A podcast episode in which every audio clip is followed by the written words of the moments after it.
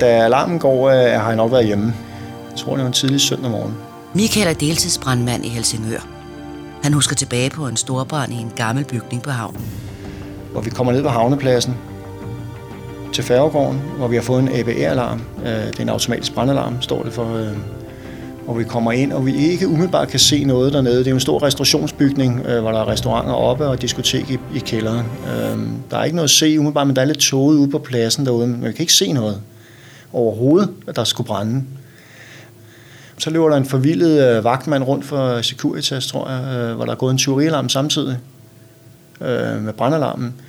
Og han kan ikke finde noget umiddelbart. Der er, jeg ved ikke, jeg er lige kommet, siger han, så ved jeg ikke noget om det. er fint. Øhm, så går vi ind og åbner, så er det to sådan dobbelte hoveddøre. Man går ind til selve restaurationen, ind i en trappeopgang. Og øhm, lige da vi får åbnet de døre op og kommer ind, så er vi ikke i tvivl om, at, at det brænder. Fordi øh, når man åbner en dør, og der egentlig ikke er kommer noget ilt rigtigt til den her brand, men der er rigtig varmt derinde, så, øh, så, så ilter du den, og så er den jo tæt på at lave en form for en røggaseksplosion. Det sker så ikke, der kommer en røggas, men den får bare luft, og når den får luft, så blusser den op. For den har jo manglet ilten reelt, øh, men der, har været rigtig, der var rigtig varmt derinde på det tidspunkt. Så vi sparker de der døre op og kommer ind, så, bliver den, så får den luft, og så blusser den op. Så går det rigtig stærkt. For der var så varmt derinde, så jeg, jeg tror ikke, der er gået et par minutter, måske maks 5 minutter efter, at vi har fået de der døre åbent, så står det hele i lys lue. Og det er en stor ejendom. Op igennem taget, ude i gården, alle steder står flammerne ud. Alle steder. Og det var altså en brand, der alvorligt tog flere dage at slukke. Altså i hvert fald, øh, vi brugte hele det døgn øh, på at slukke, øh, fordi alt var så overtændt.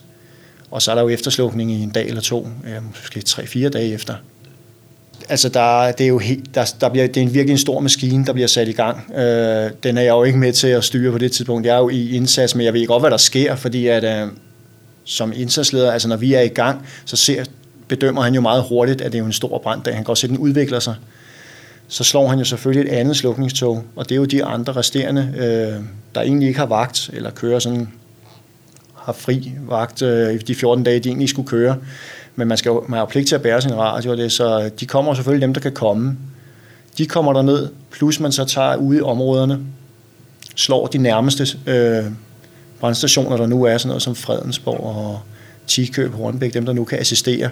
Og så bruger man faktisk også kolonnen, civilforsvarets kolonne, til at komme og assistere med, med ekstra vand og, og lys, lyskanoner og hvad man nu kan. Så det er et meget stort apparat. Øh, politi, der er jo masser af politifolk og ambulancer. Det er, det er mange mennesker, der lige pludselig er involveret fra, at vi egentlig kun er syv mand, måske til at starte med inden for de første øh, 10 minutter, til vi kan være 50 mand inden for de næste time eller to. Jamen det, det er ikke urealistisk, og det er mange af de der store, altså det er et rigtig stort apparat, der bliver sat i gang øh, på meget, meget kort tid. Og der skal jo altså tages nogle førerbeslutninger meget hurtigt. Og det er jo selvfølgelig indsatslederens fornemmeste pligt at, at få noget mandskab frem, hvis der er brug for det. Efter vi har slukket sådan en brand som færgegården, øh, og vi, det er overstået efter de dage, efter efterslutning og ting og sager, der er, sinds, der, er, så, der er ikke noget andet end tilbage end skelettet. Der er faktisk ikke engang rigtig noget træ. Det var et bindingsværksejendom, men der stod murene tilbage, men meget af bindingsværket er ved at efterfølgende også er blevet skiftet ud, men det er også på grund af vandskader og ting og sager. Men der var egentlig kun de murede vægge tilbage. Alt andet var faktisk støvsuget helt ned til nærmeste øhm, kælderniveau. Der var intet inde i ejendommen tilbage. Der er altså ikke noget tilbage af sådan en ejendom der. Det har været en stor genopbygning. Den står jo fuldt funktionsdygtig igen i dag. Men det har taget lang tid at få den bygget op igen. Imponerende nok jeg troede jeg heller ikke, at den ville komme til at se ud, som den gør i dag. Den står flot dernede igen. Jeg har stået i mange situationer, hvor jeg, om jeg, hvor jeg mener, om det er forsvarligt at gå ind her, men øh, i, i, i bund og grund er det jo som røgdykker, når vi står et hold, altså to mand er jo et hold, når de skal ind. Man skal minimum være to for at gå ind i et hus, der brænder. Der vil sige, det er jo dem, der har den endelige beslutning om, det er i orden at gå ind, for det er jo din sikkerhed, det drejer sig om.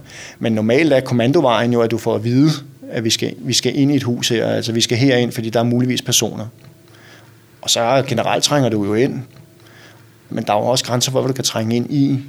Så der har der været tidspunkter, hvor, øh, hvor vi har måttet trække følehornene til os og sige, det kan vi ikke det her, vi er nødt til at trække os ud, inden vi nærmest er kommet ind. Og det er, jo, altså, det er jo en ærlig sag, fordi vi skal jo ikke ind, fordi der er en, der står og siger, at vi skal ind, og så ikke komme ud igen.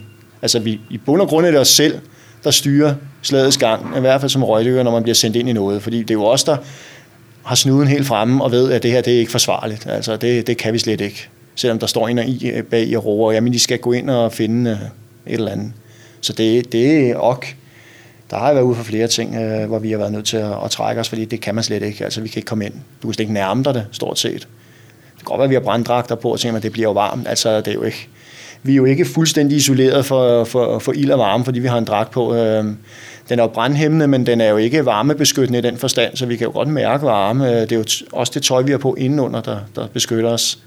Så øh, det er jo ikke fordi, vi ikke hverken kan mærke ild eller, eller varme, når vi skal på vej nogen steder. Det ville heller ikke være særlig smart, hvis vi ikke kunne det. Fordi så står du jo lige pludselig i situationen, hvor det, hvor det går galt måske, ikke? fordi du ikke kan mærke hverken det ene eller det andet, og så er der altså lige pludselig rigtig varmt derinde. Så øh, jamen, jeg har været i flere situationer, øh, også hvor, altså, jeg tænkte, hvad, hvad, hvad laver vi her? Fordi det brænder virkelig så meget, men jamen, der skulle være personer herinde, øh, hvor vi så har ligget og rodet rundt, hvor der så også var personer, viste sig, men øh, det var langt fra for sent på det tidspunkt, ikke? Øh, hvor det egentlig kunne være lige meget, fordi det brændte jo så meget, så vi lige så godt have blevet ud. Altså, trapperne vælter ned om, altså det hele falder sammen stort set rundt om ørerne på os. Øh, der er jo ingen grund til at rundt i en sådan bygning, der er ved at ryge alt sammen. Øh, og man skal, den har jo brændt i, jeg ved ikke hvor lang tid, og man kan godt se, at der er jo ikke nogen, der kan overleve det her. Øh, det er jo håbløst, selvom der måske er en person herinde.